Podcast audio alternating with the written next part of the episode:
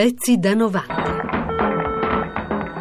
Anna, hai chiamato? Ho chiamato, sì, è in linea già una signora, la signora Loredana. Buongiorno. Buongiorno signora. Buongiorno. Signora, Eh, sì, dunque, era per il fatto del- del- del- del- del- degli usi e i costumi rispetto al matrimonio, no? dunque, ieri ha telefonato e noi abbiamo richiamato una signora. Lei l'ha sentita? Sì, sì. Cosa diceva quella signora? Beh, niente, era piuttosto entusiasta, mi sembrava, e è questo che ha provocato la reazione da parte mia. Cioè, mi sembrava entusiasta riguardo a quel tipo di tradizioni eh, che, che mettevano in scena tutto fatto, eh, diciamo, il pranzo, il... L'esposizione del corredo e dei regali. Anzi, addirittura con una stima, una valutazione, vero? Sì, sì, Ma sì. questo lei sentiva e dice la signora lo, lo citava come un fatto bello, Sì, appunto. e io- folcloristicamente interessante. Appunto. E io invece in genere, diciamo, sono contraria a questo tipo di folklore, perché mi dà l'impressione che c'è sempre un risvolto sociale piuttosto notevole. È quello che pensavamo anche noi. Ah sì. Eh certo. Ecco, la cosa non, non- non- non- me ne ero accorta, insomma, comunque certo è la prima reazione che avviene, ecco. E appunto mh, pensavo a quei tipi, io ho dei parenti del meridione, mh, dei parenti diciamo che hanno lasciato il meridione da parecchi anni, i quali mi raccontavano di questo fatto, di- di- di- di- c'era in genere queste cose succedevano o succedono ancora, adesso non so precisare, nelle famiglie un pochino più abbienti, diciamo. E per contro ci sono queste famiglie dove la miseria è nera perché hanno sì e no l'orticello con i cavoli, per cui di lì è difficile riuscire a fettare prosciutti. E, e arrivavano al compromesso proprio i genitori de- dei due parenti a consigliare la fuga a questi figli per non so- do- dover so- giacere a questa tradizione che eh, non avrebbero potuto diciamo soddisfare. Cioè facendo la fuga romantica che poi ritornavano a casa e le famiglie in lite magari tutto per scena riandavano dal parroco e finiva lì insomma. Per cui io penso che come uso e tradizione sia molto più indicativo questo che il fatto de- della stima del corredo ecco. Signora, Dica. noi l'abbiamo chiamata proprio per sentire da lei quello che ha detto, vale a dire per mettere proprio una necessaria evidenza, puntualizzazione a quello che è la fuga, che ha tanti aspetti, no? La fuga. certamente Il ratto, la fuga, eh, l'allontanamento romantico, no? E c'è questo risvolto economico, ah, io sono convinta che è sempre alla base ma spesso dal sud e anche dal nord, eh? Adesso non... sì no beh, ma qui si fa una distinzione sociale Spesso diciamo ci dal paese d'origine sì.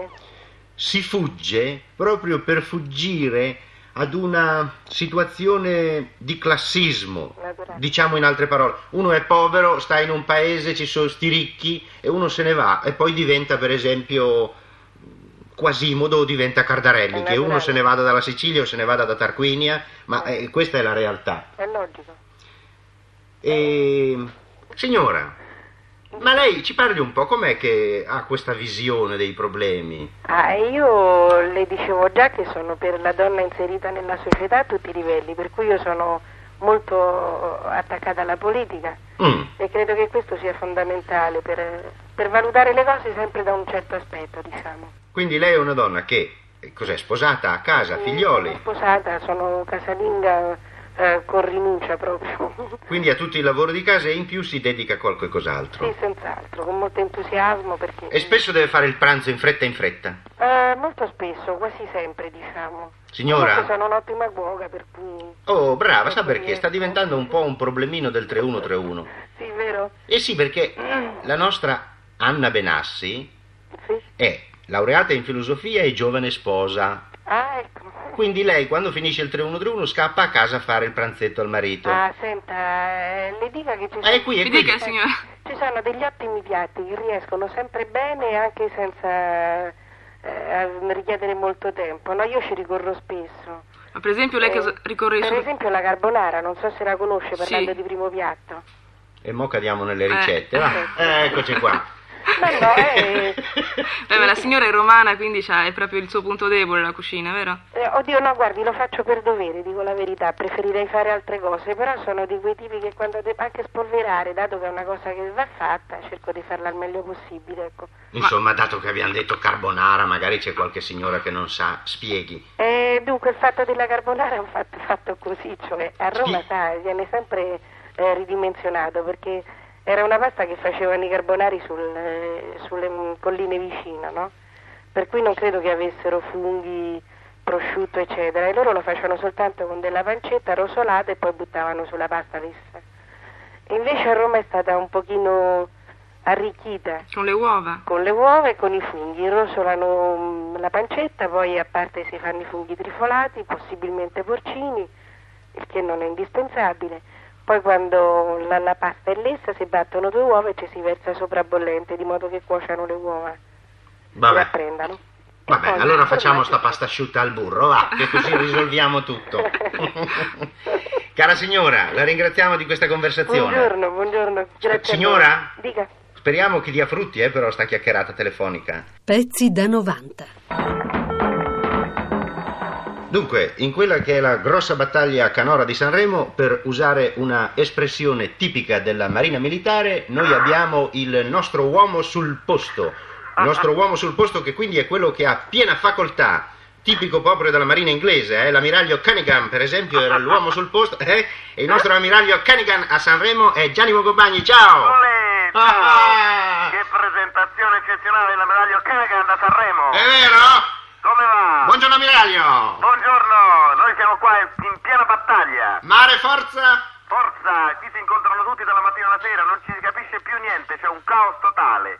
Non si hanno più opinioni perché si incontrano cantanti, parolieri, compositori, giornalisti, discografici, editori, impresari, direttori artistici, fotografi, osservatori giapponesi, soprattutto i giapponesi, questi discografici o i giapponesi che, sono- che assistono alle prove, eccetera, che non capiscono assolutamente niente, in- si inchinano sempre con tutti. Comunque il bello è che ogni autore, ogni discografico dice bene della sua canzone, quindi non ci si capisce più niente, è possibile fare previsioni, niente di niente. L'unica cosa divertente è successa a uno dei camaleonti, tu non, non- non li conosci, comunque è un complesso qua, e c'è un certo ragazzo che si chiama Jerry, che ha un capellone, no?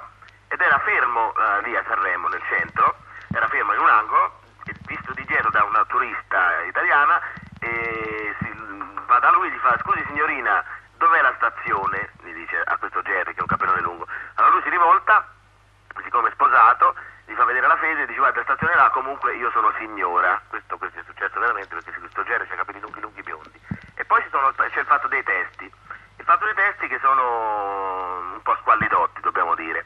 Comunque è dimostrato che volendo qualcuno può scrivere testi belli. Per esempio Celentano ha scritto dei testi abbastanza attuali e validi tipo il ragazzo della via Gluck ti ricordi no? quello del verde eccetera oppure il problema più importante per noi che poi è veramente quello vero dei ragazzi che non trovano la ragazza la sera, storie d'amore, eravamo in 100.000, adesso c'è chi non lavora, non fa l'amore, è un testo discussissimo, molti discutono di questo testo, però è quello che ha impressionato di più alle prove i, i giornalisti tutti quanti. Poi c'è eh, quello di Endrigo, che è veramente un bel testo, L'arca di Noè. Io non lo posso leggere perché forse non si può leggere il testo, però ci sono alcune frasi molto belle, tipo un toro è disteso sulla sabbia, il suo cuore perde cherosene. A ogni curva un cavallo di latta distrugge il cavaliere. Insomma, vabbè, no, per Sanremo va bene.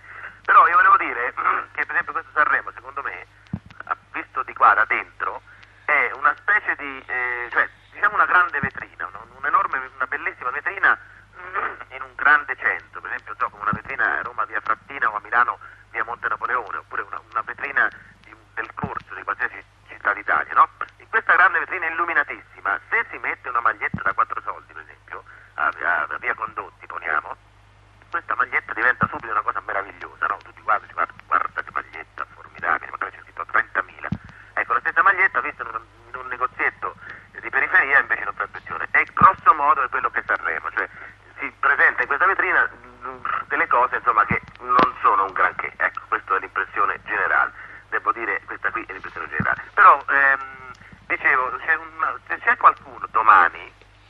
Sì. Una signora, una signorina, un signore, qualsiasi persona che vuol farmi domande su Sanremo, io sono pronto, sono a loro disposizione.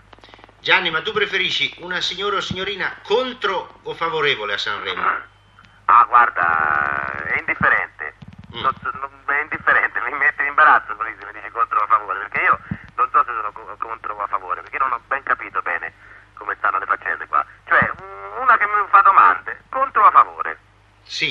Hai mica potuto andarmi a salutare Maier, quell'orologiaio di cui ti parlai. Non, ci ho- non ho fatto in tempo a salutare questo Maier, ma ci andrò stasera, guarda. Che Sì. gli devo dire? E digli tante cose, cioè digli che sei andato a salutarlo perché il mio unico interesse su Sanremo è che tu possa salutare questo orologiaio Ecco, Maier. spieghiamo chi è questo orologiaio Maier. È un signore anziano tanto caro. Il mio unico interesse su Sanremo è l'orologiaio Maier. È un vecchio orologiaio, vero? Sì, è proprio un artista della ruota dentata. Io devo andarci. Che gli devo dire? Salutarlo e basta. Dire che l'unico interesse di Muccagatta è, è- è lei. Sì, sì, sì, sì. Glielo dirò. Va bene? Saluta Marchetti, saluta tutti, eh. Papà Marchetti ti saluta dal centro operativo all'ammiraglio Canigan. Ciao, a domani allora. Ciao. Aspetto la telefonata della signora contro o a favore. Va bene. Ciao. Ciao bello. Ciao. pezzi da 90.rai.it